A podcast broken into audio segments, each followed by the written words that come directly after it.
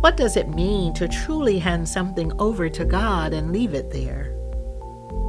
I think it's really a matter of trust, which is often difficult, especially for things we cannot see, God we cannot see, movement and progress that we cannot see.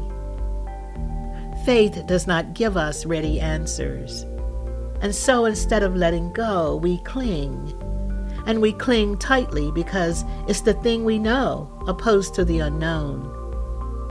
The more that appears to be at stake, whether real or imagined, the more tightly we cling. We fear losing or appearing to lose, this game that becomes a contest of winners and losers, and oh, how we love to win.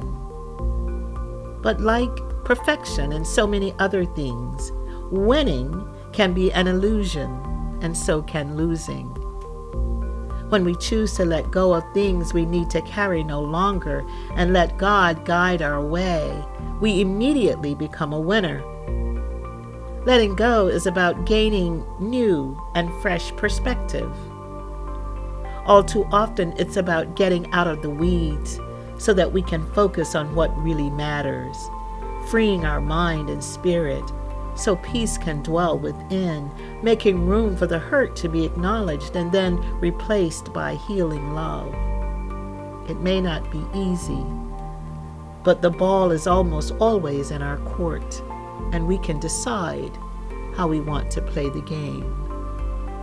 Dear Lord, help us to let go and to trust that you are not only able to carry the load, but that you will. Help us to freely give up our burdens, give them over to your loving care. Amen. Friends, join us Monday through Friday as we walk together and see where this season takes us. In order to not miss an episode, please subscribe, like, rate, and review on Apple Podcasts, Spotify, or wherever you listen to podcasts. Episodes are also available online at our church website at paumcnyc.org.